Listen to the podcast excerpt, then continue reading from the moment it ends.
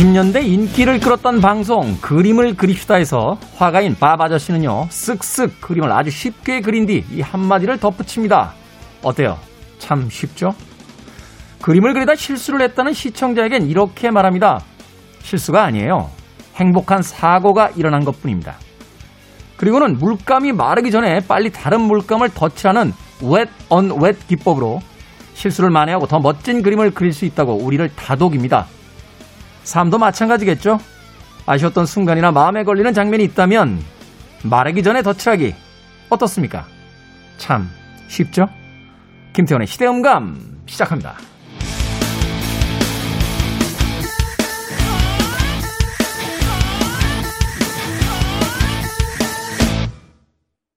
그래도 주말은 온다. 시대로 읽는 음악 감상의 시대음감 김태훈입니다. 아마도 밥 아저씨가 나오는 그림을 그립시다. 한 번쯤 안 보신 분들은 음, 없지 않을까 하는 생각이 듭니다. 미국에서는 1983년부터 94년까지 11년 동안 방영이 됐고요. 국내에서는 EBS에서 94년부터 4년 동안 방송이 되면서 큰 인기를 누렸습니다.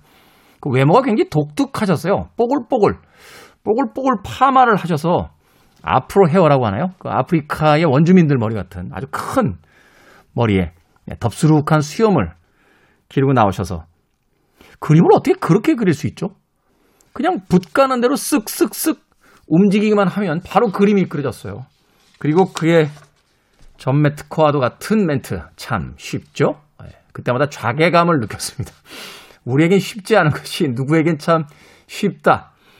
라는 생각을 하기도 했었는데 그의 방송 일화 중에서요, 어, 그림을 망쳤다라고 하는 그 시청자들에게 실수가 아니라 행복한 사고가 일어난 거다. 물감이 마르기 전에 다시 한번 덧칠을 해보죠. 라고 하는 이야기는 굉장히 인상적이었습니다.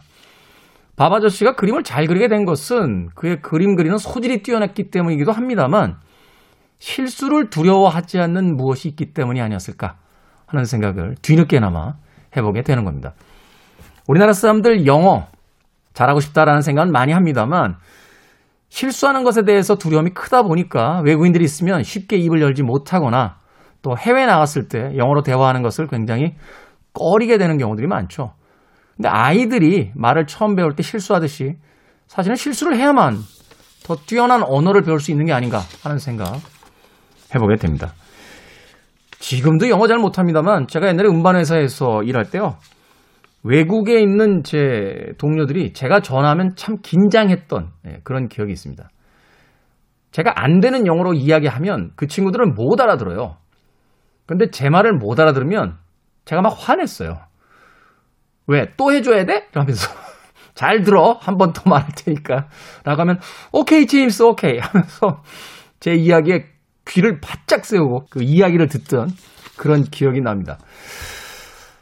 그런 시기를 거치고 나서야 비로소 두려움을 극복하고 어, 외국인 친구들과 그나마 좀 생활 영어 수준의 영어라도 할 수 있었던 그런 기억이 나는데요. 실수를 두려워하지 않는다면 우리는 무엇인가를 곧 잘하게 되지 않을까 하는 생각 해보게 됩니다. 실수를 두려워하지 않는 참 쉬운 인생 그런 인생이 오늘도 펼쳐졌으면 하는 마음 가져봅니다. 자 오늘 오기나 PD가요 일이 있어서 어, 방송을 나오지 못했습니다. 그래서 아마 오기나 PD가 있었으면 이 곡 못 틀게 했을 거예요. 왜냐하면 옛날에 한번 틀었던 곡이었거든요. 오기나 PD가 없는 상황을 틈타서 또 틀어봅니다. 스트리덴, Do It Again.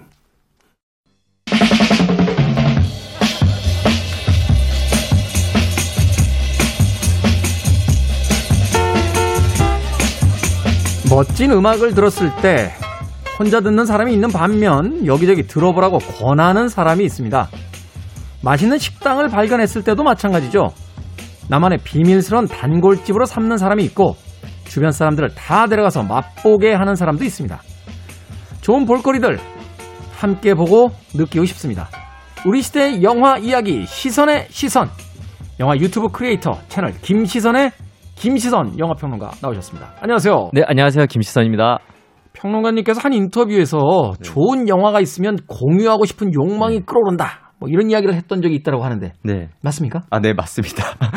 좋은 거는 나만 먹고 싶고 나만 보고 싶지 않습니까? 아, 뭐 물론 가끔 제 예전에는 그럴 때도 분명히 있었는데 그 음식도 어느 순간부터는 혼자 먹을 때보다 나눠 먹은 게 맛있더라고요. 그래서 뭐 라면 같은 것도 요즘에는 혼자 이거 한 그릇 다 먹으면 먹기도 전에 약간 질린다고 해야 되나? 네. 그런 게 있는데 나눠 먹으면 어찌나 그게 맛있던지 그런 느낌 때문인지 저도 이제 요즘에 영화를 혼자 나만 이거 봤어 이런 것도 참 좋지만 어, 웬만하면 특히나 요즘엔 스트리밍 시대를 맞이해서 많은 영화들을 여러분들 직접 볼 수 있는 시대가 됐기 때문에 네. 이왕이면 볼 수 있는 영화들로 한해서 같이 나누고 함께 보고 또 얘기를 나누는 그런 것들이 저에게 또 도움이 되고 재밌는 것 같아요. 영화 Up in the Air였나요? 그 우리나라에서 이제 In the Air라고 개봉했던 걸로 네. 기억이 되는데 그 조지 클루니가 결혼을 안 하려고 하는 그 자기 여동생의 남자친구에게 이런 이야기 하는 장면이 있어요. 너 한번 생각해 봐라. 행복했던 순간에 너 혼자 있었는지. 부모 형제건 친구건 여자친구건 결국 네 옆에 누군가 있지 않았냐. 아, 행복이란 누군가와 같이 있어야만 한다. 맞는 것 같아요. 이런 이야기를 하는 게 있는데 네. 김시선 평론가 바로 그런 이야기를 해주시는 거군요. 아, 네. 저는 진짜 같이 나누는 것이 좀더 좋다는 생각이 많이 들더라고요. 확실히. 네. 결혼하셨어요? 네. 아 역시 역시. 아니 뭐 별 의미는 없는 이야기였어요. 아, 네. 함께 나누는 게 전 참 좋다는 생각이 들어요. 그 예전에 그 최근에 클린트 이스트우드 감독의 영화였던 것 같은데 마약을 배달한 할아버지 이야기. 네. 근데 그 할아버지가 사실은 백합을 키우다가 인터넷 쇼핑몰에서 이제 발전하게 되다 보니까 이제 그 백합을 키운 농장이 의미가 없어진 거죠. 그렇게 해서 네. 망하게 되는데 어, 그 할아버지가 이제 나중에 가족들한테 많이 이제 배척을 당해요. 왜냐면은 그 백합에만 몰입해 있었기 때문에 가족들에게 있어서는 존재하는 사람처럼 취급이 안 되는 거죠. 음. 근데 어느 날 이제 이 할아버지 클린트 이스트 할아버지가 나이가 이제 늦지막히 들어서야 이제 자신의 아내한테 아 어쩔 수 없었다 백합을 키우기 위해서 왜냐면 백합이라는 게 금방 시들고 그러기 때문에 내가 아주- 관리할 수밖에 없었어라고 아주 예민한 하니까 꽃이기 때문에. 네, 예민한 꽃이니까 근데 그때 아내가 하는 말이 어, 백합만 시든 게 아니라 그 시드는 동안 가족들도 이미 시들었어 라는 말을 하더라고요. 그래서 지나간 시간을 다시 되돌릴 수 없기 때문에 같이 무언가를 즐기는 것을 지금이라도 같이 하면 좋겠다는 저도 생각을 하고 있습니다, 항상. 네. 아이 키우시는 분들이 그런 이야기 많이 하더라고요. 눈 감, 깜빡하면 또 고개를 돌렸다 다시 돌아오면 아이들이 커 있어서 네. 그 커나가는 모습을 같이 해야만 어, 놓치지 않고 네. 어, 그 시간을 보내야만 한다라는 이야기를 하시던데 네. 우리 주변에 정말 행복하고 소중한 것은 너무 빨리 지나가 버리기 때문이 아닐까 하는 생각 해봤습니다. 자 오늘 어떤 영화 가져오셨습니까? 아, 오늘 너무 지금 뜨거운 영화죠. 어, 이미 78회 골든글로브 최우수 외국어 영화상을 수상하고 어, 아카데미 시상식을 노리고 있는 사실상 이제 어, 정조준 하고 있는 미나리라는 영화입니다. 미나리 네. 한국인 이민 가족의 아, 이야기를 다룬 네. 영화. 뭐 이 영화에 대해서는 뭐 수많은 언론에서 이야기를 했기 때문에 네. 줄거리는 모두가 다 알고 계실 것 같은데 이 영화 참 미국에서도 여러 가지 좀 혼란스러울 것 같아요. 이게 네. 미국 자본으로 만든 영화인데 네. 아니 왜 외국어 영화상을 줍니까? 외국 영화상, 외국어 영화상도 아니죠. 네. 외국 영화상이죠. 네, 외, 외국, 그렇죠. 외국 영화라고 보고 있는 거죠. 좀 희한한 게 사실 이, 여- 이 영화를 제작한 그 플랜비라는 회사 자체가 우리에게도 사실 익숙한 회사거든요. 그 브래드 피트 회사잖아요. 네, 브래드 피트 회사이기도 하고 이제 옥자 때문에 특히 이제 또 알려져 있는 회사이기도 하고요. 그래서 아니 왜 이게 우리나라 영화가 된 거지? 저도 항상 의심스러운데 어 결국에 감독이 항상 지금 요즘 말하고 있는 보편적인 영화에 대한 보편적인 사람들에 대한 이야기를 하고 싶었다. 그것은 어 나라에 한정된 얘기가 아니라 누구나 공감할 수 있는 영화가 됐으면 좋겠다라는 말처럼 이 영화가 어, 다른 나라 영화로 취급되는 건 좀 아쉽다는 생각이 듭니다. 네. 그러니까 이 영화가 사실은 한국 이민자들의 이야기라기보다는 네. 그건 이제 우리 시선으로 보고 네. 있기 때문이고 미국 현지에서의 영화 평론가들은 가족의 이야기로 받아들이잖아요. 네. 근데 그걸 꼭 골든글러브 쪽에서는 네. 어, 카테고리를 나눠서 네. 이건 외국 가족의 네. 이야기다 이런 쪽으로 음. 좀 말하자면 음, 약간의 좀 편견을 가지고 본 게 아닌가 하는 또 생각. 약간 배가. 아팠던 게 아닐까 싶기도 하고요. 너무 영화를 또잘 나오니까. 네. 네. 저도 이 영화가 그 한국 영화가 아니라는 생각이 들었던 이유 중에 하나는 어 과연 이 영화를 외국 분들 어떻게 볼까 이런 궁금증이 들었는데 어 제가 이제 다른 분들의 의견을 들어보니까 어떤 인종이든지 이 영화를 보게 되면 사실은 미국에 있는 다른 인종들이 다 공감을 한다는 거예요. 음. 왜냐하면 우리가 마틴 스코세지의 뭐 아이리시맨이나 이런 영화를 봐서 알지만 미국에는 다양한 인종들이 섞여 있잖아요. 미국이 이민자들의 나라잖아요. 이민자들의 나라라고 네네네. 부르기도 하잖아요. 그렇기 때문에 꼭그 유색 인종뿐 다양한 그 인종들이 공감을 할 수 있는 영화이기 때문에 어 이거를 특정 나라의 영화로 보는 건 좀 아쉽다는 또 생각이 들게 됩니다.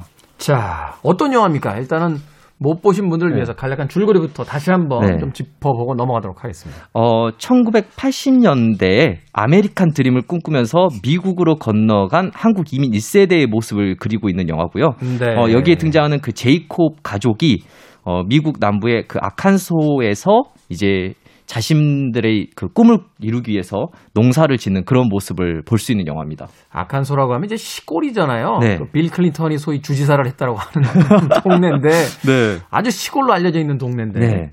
대도시, 대도시도 아닌 이 시골로 이제 이민을 간 한국인 가족의 이야기. 가족 이야기입니다. 네. 그래서 사실은 촬영은 그 오클라호마에서 했다고 하더라고요. 미국 분들한테 물어봤더니 비슷하대요 분위기가.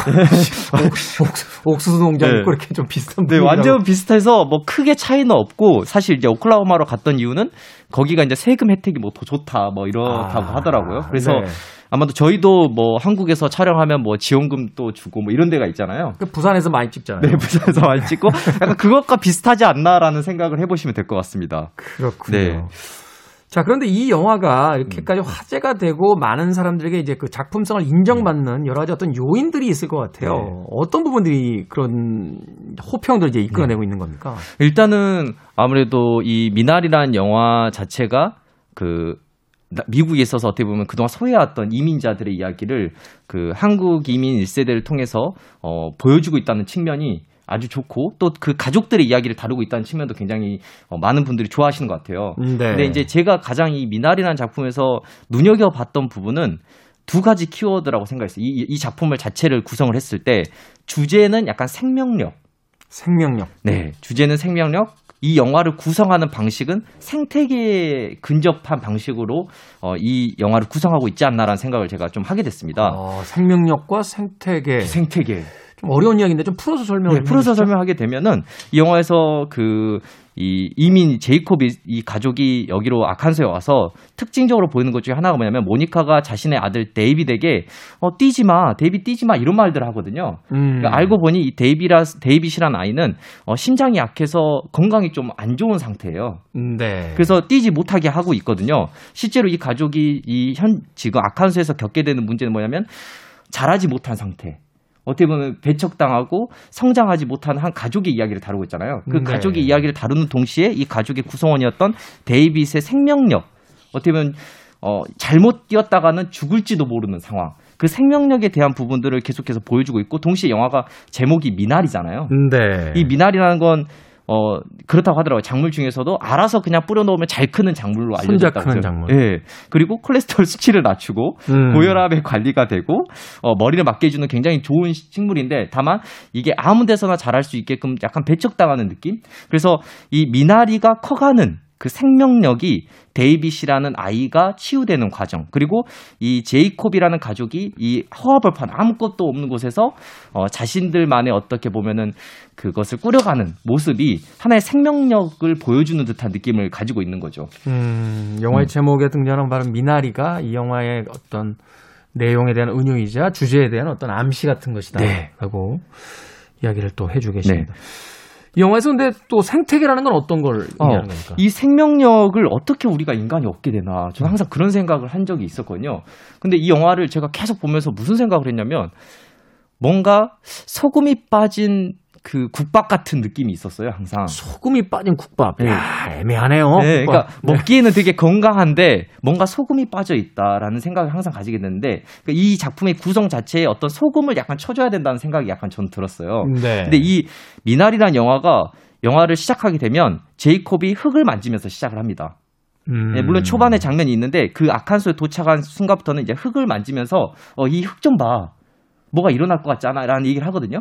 흙이라는 것은 어떻게 보면 이제 약간 시작을 의미하고 있고 토지에 있어서 또 생명의 어떤 잠재력 같은 네, 걸 잠재력을 얘기하고 있고 그 다음에 이 가족이 뭔가 잘 될 것 같은데 그 작은 트레일러에 들어가서 어떻게 막 하룻밤을 묵게 돼요. 근데 막 폭풍이 지나고 바람이 불면서 뭔가 위기 상황, 경고를 하게 되거든요. 그래서 이 영화에서 두 번째로 흙 다음에 나온 게 바로 바람입니다. 바람. 폭풍. 음. 폭풍이 몰아치면서 이들에게 어떤 경고, 위기를 주죠. 하지만 그게 어떻게 보면 시련일 수도 있는 거고요. 근데 그거를 이겨내기 위해서 이 제이콥이라는 사람이 물이 잘 안 나올 것 같은 땅에서 결국에는 물을 발견해서 물을 끌어 올려서 이제 제대로 시작할 수 있는 어떤 그런 이야기의 발판을 마련하게 되거든요. 음. 그러니까 흙, 바람, 물이 나왔고 그러고 나서 이 영화가 마지막에 어떻게 구성이 되면 불이 나와서 모든 것을 전소시켜 버립니다. 아. 다 태워 버리죠. 네. 그러니까 이 영화는 어떻게 구성이 되어 있냐면 생태학적으로 보자면 흙, 바람, 물, 불이라는 네 개의 원소로 차근차근 구성되어 있는 작품이에요. 우리가 흔히 이제 그 세계를 구성하는 기본 원소를 이야기할 때 네. 등장시키는 것들. 네, 사원소로 구성이 되어 있고 이건 마치 인간으로 치면 희노애라, 음. 영화로 치면 기승전결.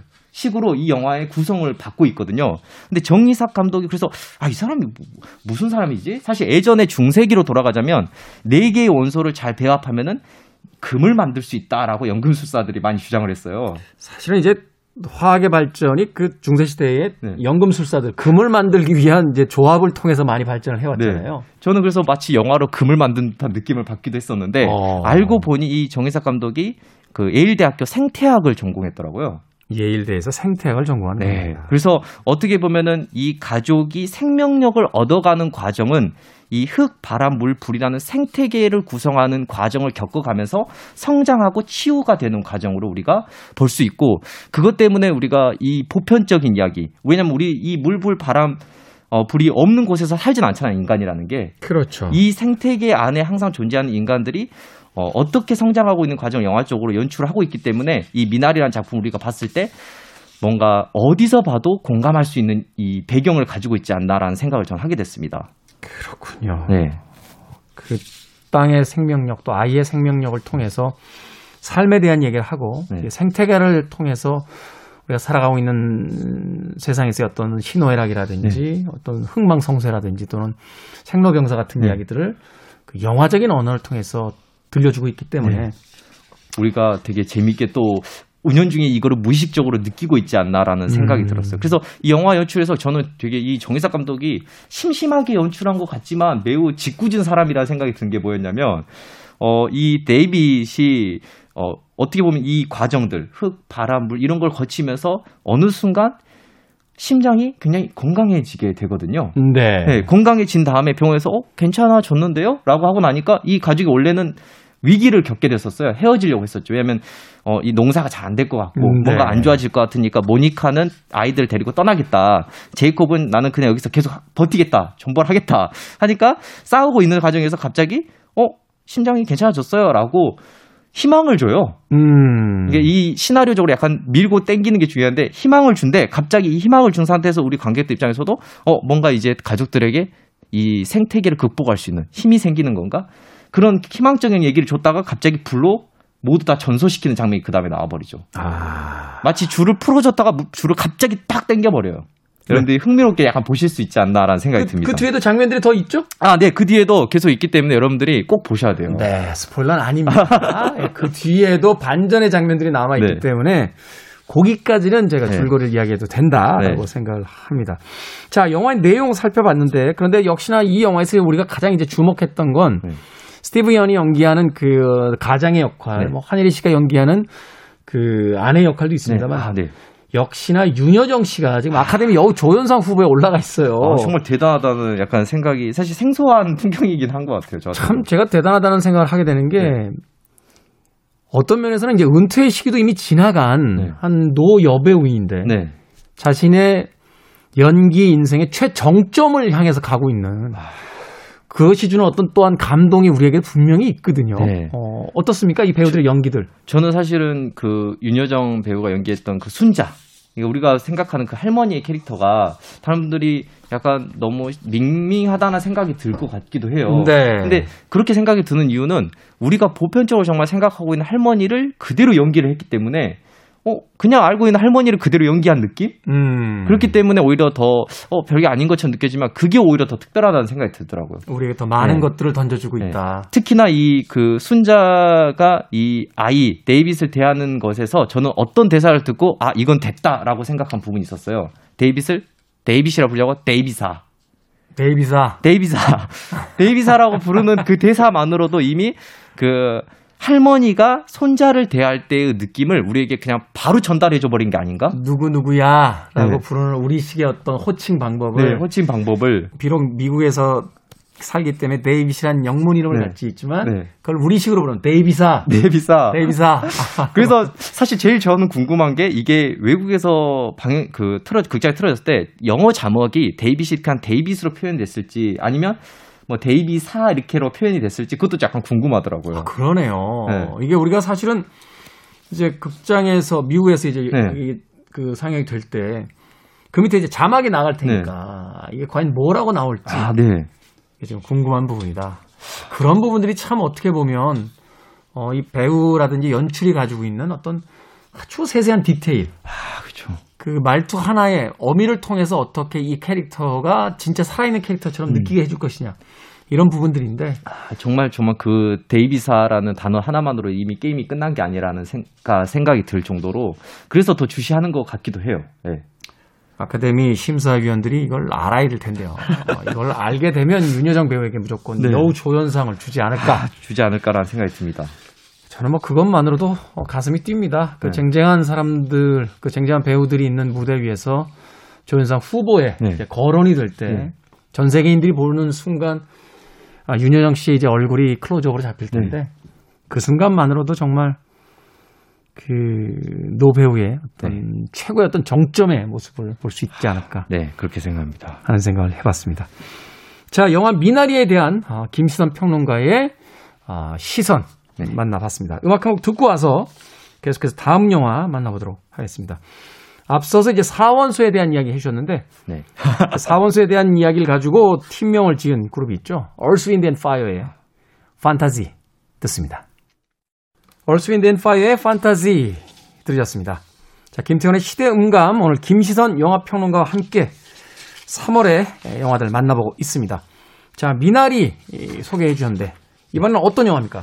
아, 이번에도 여러분들이 보시면은, 어, 뭔가 가슴 속에 불이 하나 딱 이게 올라오면서, 나도 이- 이제 한번 산을 등반해 보겠다는 생각이 드실 것 같은데, 산을 등반해 보겠다. 바로 암벽 등반가 토미 콜드앤의 도전을 다루고 있는 영화 던 월입니다. 던 월, 네. 토미 콜드웰 네.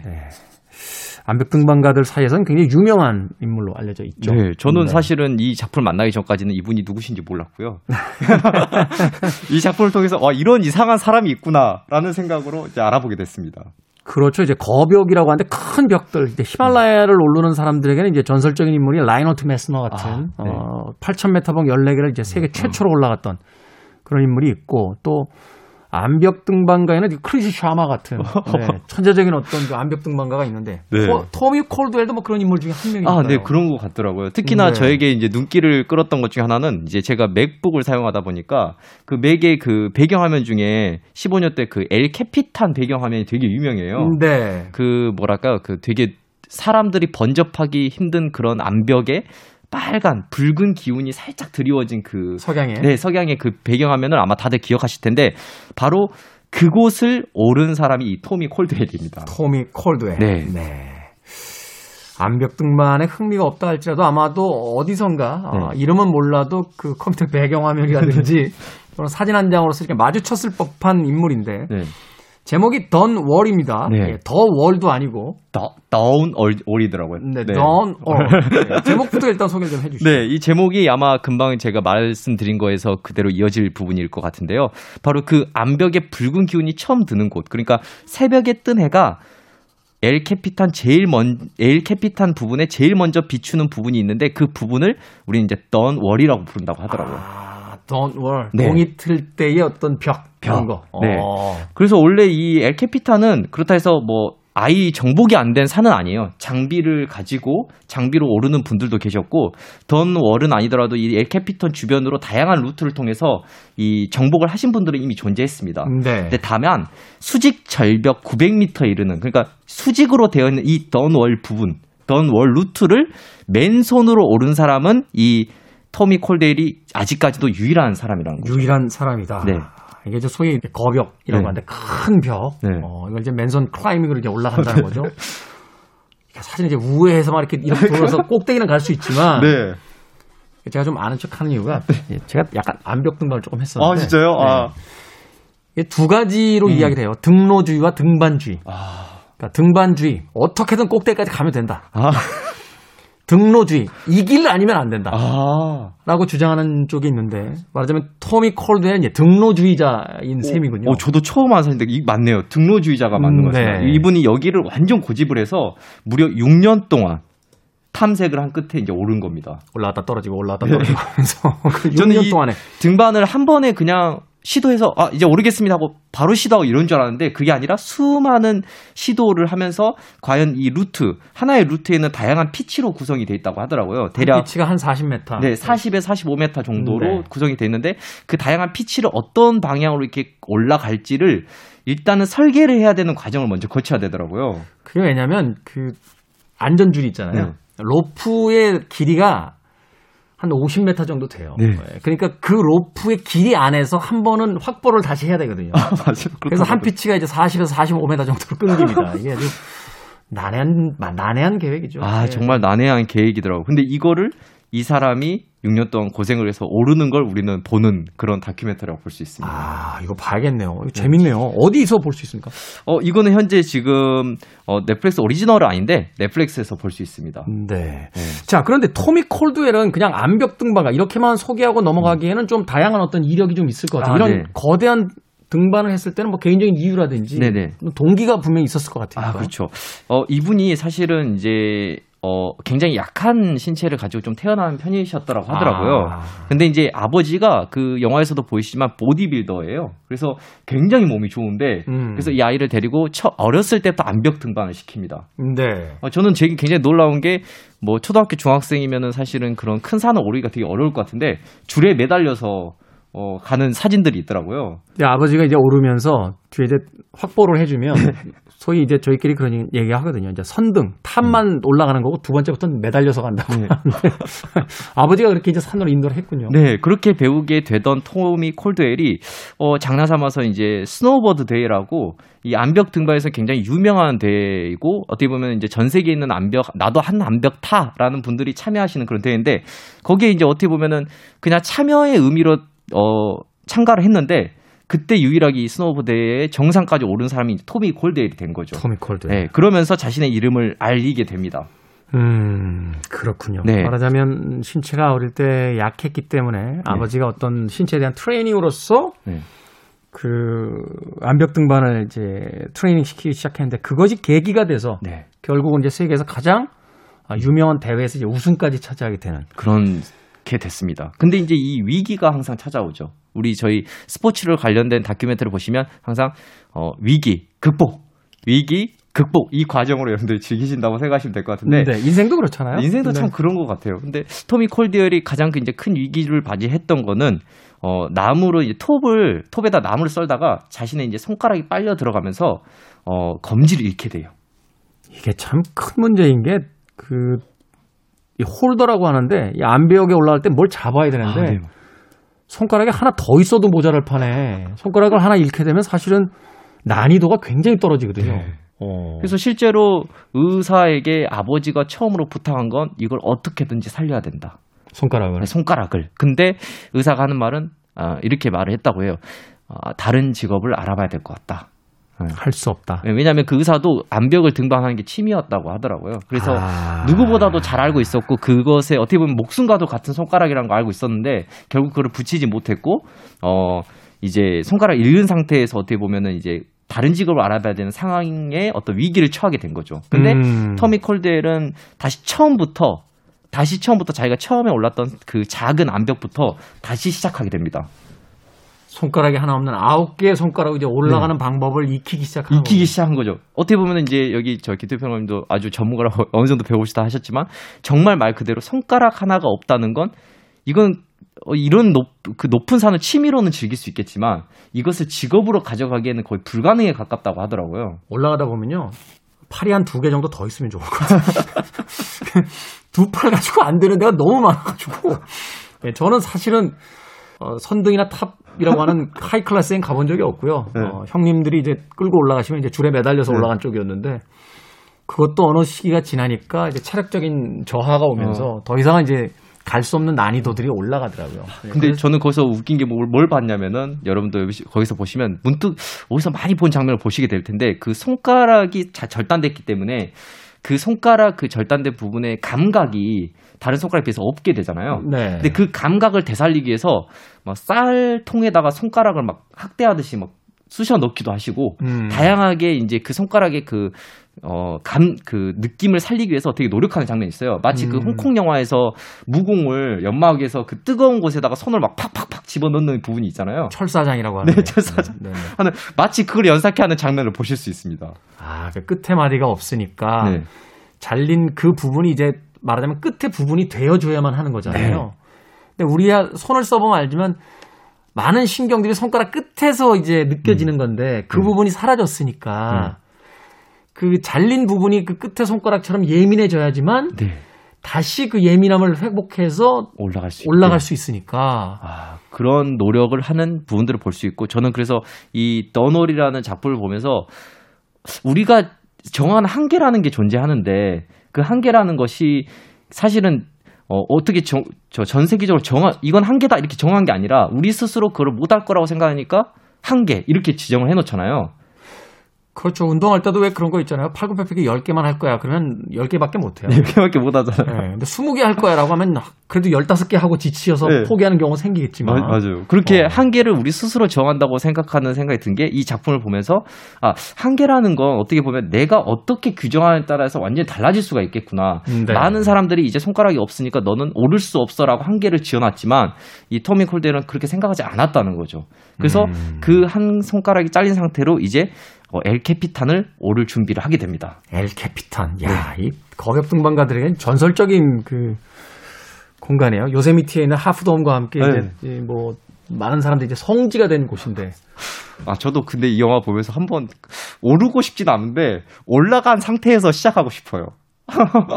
올라간 상태에서 네, 올라간 상태에서 더 그 새벽빛, 아침 해가 뜨는 빛을 한번 마다 이렇게 온 몸으로 한번 쐬보고 싶다는 생각이 들더라고요. 근데 그렇게 오르고 싶진 않고. 엘 캐피탄도 마찬가지일 것 같은데 네. 그 요세미티에는 하프돔이란 것도 한쪽은 경사면이고 한쪽은 수직벽이에요. 아 맞아요, 그렇더라고요. 그래서 관광객들은 걸어서 올라가고 암벽 등반을 하는 사람들은 제가 알고 있기로 거의 2,000m가 넘으니까 한 1박 2일이나 2박 3일 정도로 올라가거든요. 네. 그 중간에 이제 줄 매달아놓고 자는데 네.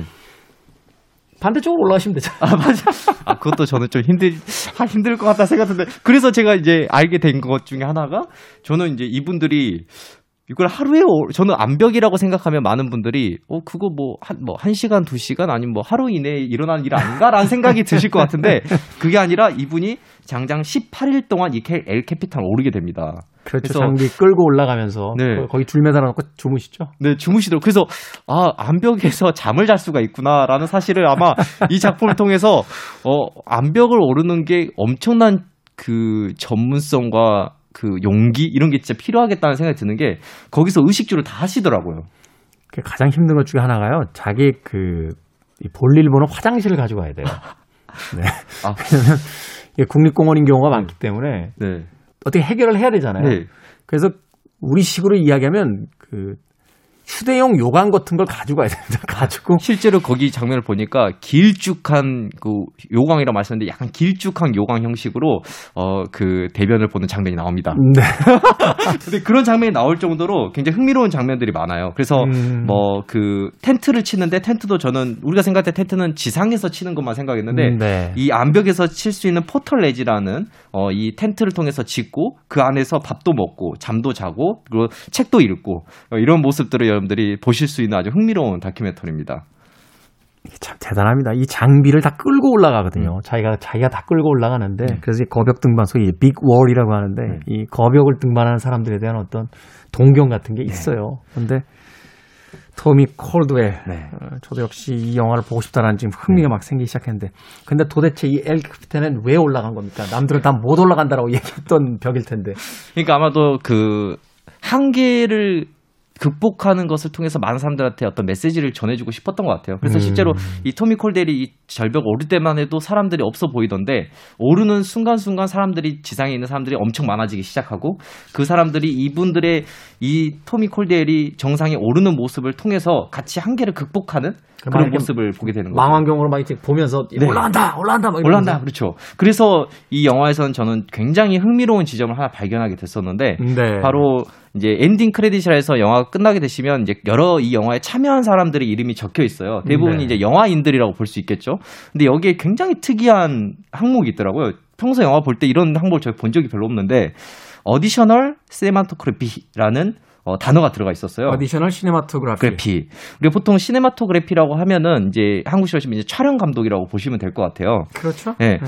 이제 하나의 어떻게 보면 아티스트로 인정해서 시네마토그래피라고 부르고 있는데 이 어디셔널 시네마토그래피는 저도 거의 들어본 적이 없었는데 알고 어떤, 보니 어떤 의미인지 이해할 수 있어요. 아 그렇죠. 네, 네, 네. 어떤 알고 보니 이 산을 오르는 건 토미 콜드웰이 혼자 했지만 그가 오르는 과정에 수많은 사람들이 참여하고 촬영하고 그 소스들을 통해서 이 영화가 만들어졌기 때문에 어떻게 보면 이 사람의 도전은 한 사람이 이룬 것이 아니라 이 어디셔널 시네마토그래피에는 29명의 사람들이 기록되어 있는데 이분들의 힘도 함께 보태졌기 때문에 극복할 수 있었다라는 생각이 들어요. 그래서 토미 콜드웰이 정상에 오를 때 어, 가장 잊지 못할 순간이 뭐냐고 물었을 때 정상에 극복해서 오른 자신이 아니라 한계를 극복한 자신을 바라보면서 같이 기뻐해 준 사람들의 표정을 보는 것이 자신에게 있어서 가장 큰 기쁨이었다고 하더라고요. 너무나 행복했다. 네. 그렇죠. 산에 오르는 사람을 찍기 위해서는 카메라 감독도 그 줄에 매달려 있어야 되잖아요. 네. 사실 여기 KBS 아닙니까? KBS에 순직하신 그 어. 감독님이 계세요. 어, 흰산이라고 부르는데 눈 덮인 산에 그 다큐멘터리를 찍으러 가셨다가 어, 거기 순직한 음, 감독님이 계십니다. 네. 그만큼 이 촬영 감독들이 지금은 카메라나 작아졌죠. 그 네. 옛날에 그 집채만한 카메라를 들고 산에 오르던 그런 KBS의 촬영 감독님들도 있었다는 사실 다시 한번 떠올려 보게 됩니다. 네. 예전에 어, 에베레스트에 최초로 올랐던 힐러리 경이라고 하는 인물이 내가 올라간 게 아니다. 아, 바로 세르파였던 텐징 노르가이가 먼저 올라갔다라고 이야기를 했던 장면이 있는데 바로 보이지 않는 곳에 있는 조력자들에게 감사의 마음을 전하는 네. 그런 엔딩 크레딧이었다. 네, 정말 멋있는 엔딩 크레딧이었습니다. 제가 이때까지 본 영화 중에 이렇게 멋있는 엔딩 크레딧을 본 적이 없는 것 같아요. 그렇군요. 네. 말을 아끼며 이 영화를 꼭 봐야겠다는 생각 다시 한번 해봅니다. 자, 김태훈의 시대음감, 김시선 영화평론가와 시선의 시선. 오늘 그 두 번째 영화로 토미 콜드웰의 암벽 등반에 관한 다큐멘터리 던 월 소개해 드렸습니다. 고맙습니다. 네, 감사합니다. 저도 끝곡 소개해 드리겠습니다. 손가락을 하나 잃은 채 에, 위대한 도전에 나섰던 토미 콜드웰. 손가락이 세 개밖에 없었던 하지만 역사상 가장 위대한 기타리스트로 남아있는 인물이 있습니다. 장고 라인하르트의 마이너 스윙 들으면서 작별 인사 드리겠습니다. 지금까지 시대음감의 김태훈이었습니다. 고맙습니다.